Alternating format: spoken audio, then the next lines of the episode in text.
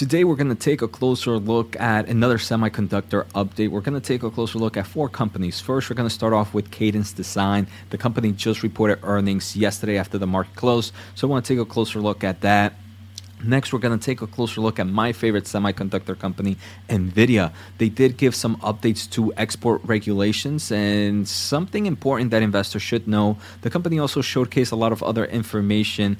Next, we're going to take a closer look at Intel, your favorite semiconductor company. There are some updates on some of their manufacturing plants here in the United States. And finally, I just want to take a closer look at Microsoft and some increased investments in data center. So all that in today's episode. Let's get started. All right, so the first company I want to take a closer look at is Cadence Design System.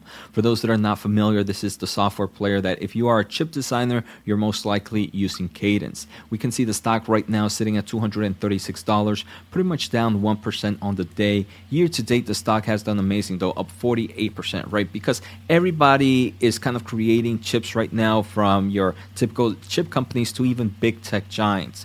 If we take a closer look at earnings, we do see that Wall Wall Street was looking for adjusted earnings per share of roughly a dollar a dollar twenty. They actually did a dollar twenty-six, and the company was also uh, analysts were expecting revenue of one billion. The company barely beat, but one point oh two billion. So they did beat on revenue and adjusted earnings per share. Unfortunately, guidance was a little bit weaker than expected, which I do believe is causing most of the stock to drop today.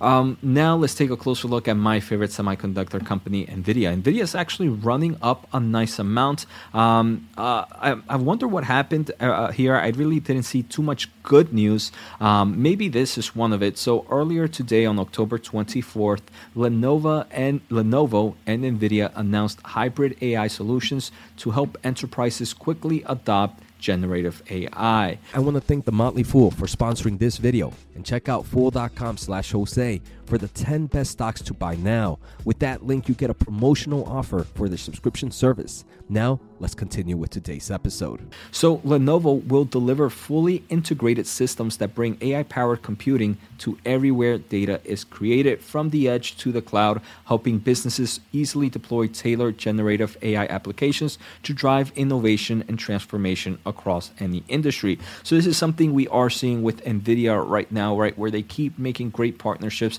to kind of expand their market share in the G P Us, in generative A I, in the software, in the data center market. And this is one that's going to kind of hit all of it, right? They do mention that Lenovo's NVIDIA-powered system are optimized to run NVIDIA's A I enterprise software. So right off the bat, we can see that this is going to be a good, nice boost for NVIDIA's software revenue. They do mention that at the center of the company's expanded partnership are two main systems. First is the Lenovo Think System S R six seventy-five V three server, and the second is the ThinkStation P X workstation. So we can see it's more of a server and also a workstation. They kind of give us a little bit of what are the What are the specs of the of the server. The server will include, obviously, NVIDIA's L forty S G P U, probably one of my favorite products that NVIDIA announced um, this year. Also, it's going to use NVIDIA's D P Us and NVIDIA's networking solution. So now we're seeing it, right? So first, the, the, the partnership helped out with NVIDIA's software solutions. We can see it also in the hardware solution, not just in the G P Us, but the D P Us and the networking side. Now, if we take a closer look at the workstation, the workstation is a beast, in my opinion. Um, they do believe that it will ex- bring expanded A I capabilities and data center performance to the desktop by enabling up to four times NVIDIA R T X six thousand A D A G P Us in the system. Uh, so that's going to be a crazy machine. I'm pretty sure that's going to run over thirty thousand dollars for a desktop. That's insane, in my opinion. They do mention that additionally, Lenovo and NVIDIA will create next-generation systems based on the flexible NVIDIA M G X modular.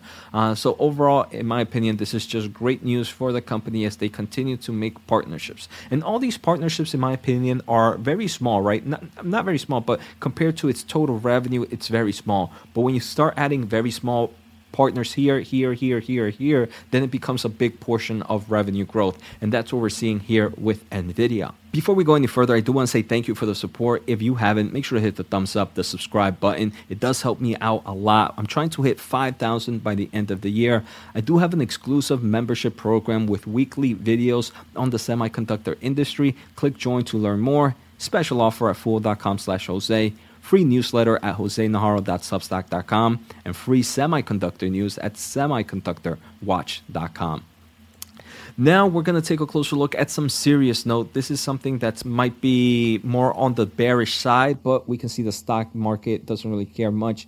So they did announce that effectively, immediately, um, we're talking here about the regulations. So normally um, we talked, we heard about the regulations last week on October eighteenth.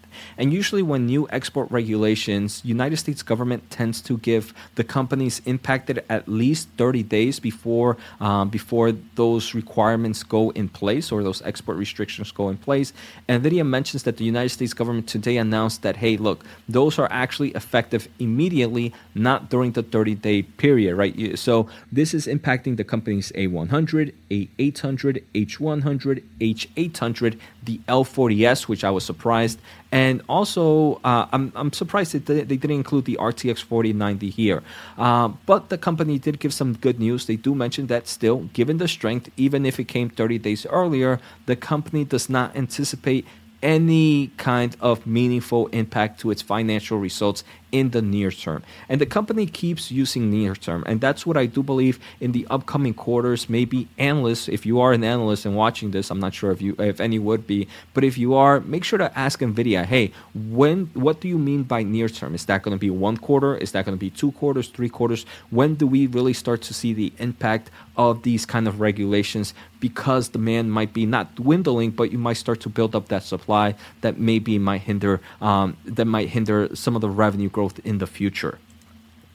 Now, the next thing I want to take a closer look at is yesterday we saw reports that NVIDIA is announcing the R T X forty eighty Super, and the forty eighty Super is expected to feature roughly twenty gigs of memory. So the first thing I, ta- I, I thought about this is, hey, look, the forty ninety was no longer being able to, uh, was, saw some export restrictions. Maybe the forty eighty doesn't fall in line with the restrictions, and what the company is trying to do is create new solutions or new G P Us that have high performance. We know the forty eighty has high performance, but when it comes to A I workloads, things like large language model, another thing that you really need is high memory. Um, so I do believe a twenty gig memory card is uh, G P U card is also gonna see the benefits of it getting used in maybe A I workstations, in A I workloads. Uh, so maybe not just in international regions, but here in the United States, as we are seeing this continued growth of A I workstations, of A I, A I desktops, and the continued need for either forty nineties,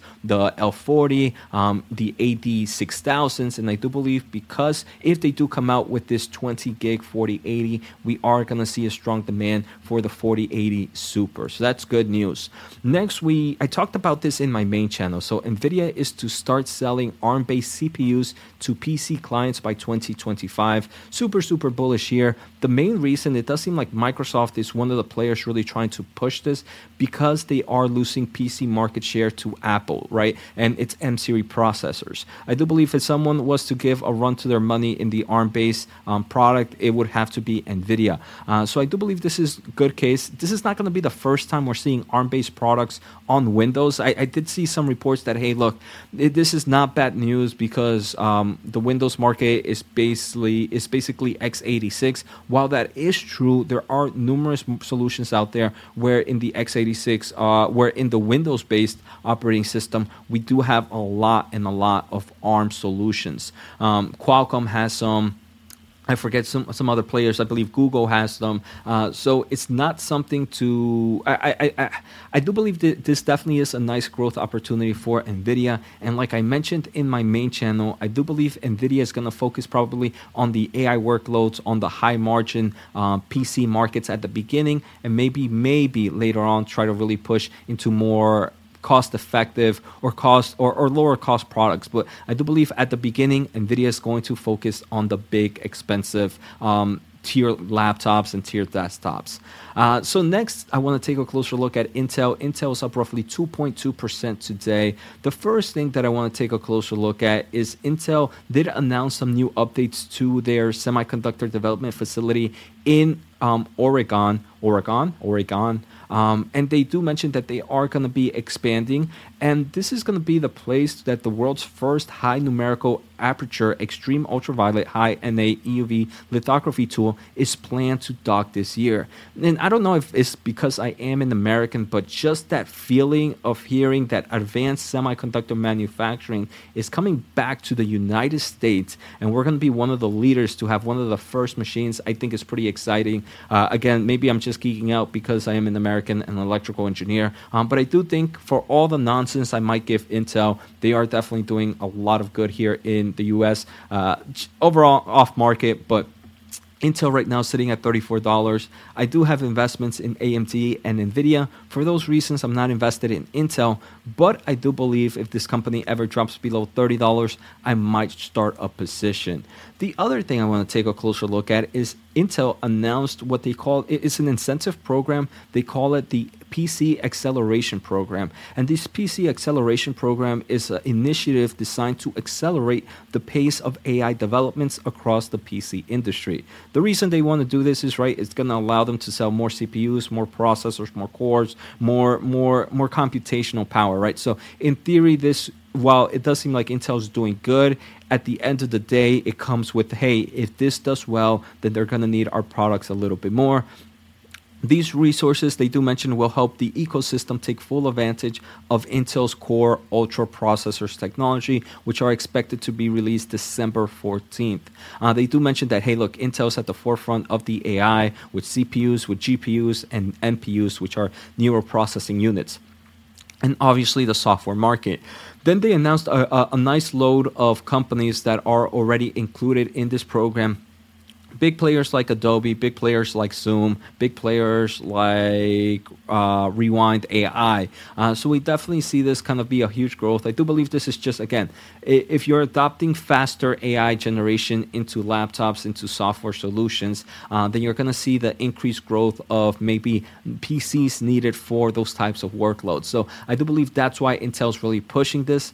The final thing I want to take a closer look at is this report that Microsoft to establish nine new data centers in Australia, a move that's going to be roughly three point two billion dollars. The only reason I wanted to talk about this is obviously you guys know I'm big into semiconductor companies, and if someone's spending three point two billion dollars, you know who's going to get some money there, some NVIDIA, some A M D, some Intel. So I just want to showcase that, look, there's still a nice bullish trends in data centers. We can see Microsoft, one of the top players, still expanding, and I'm pretty sure all the other players are also doing that. So I hope you guys enjoyed today's episode. Take care. Have a good day and see you next time.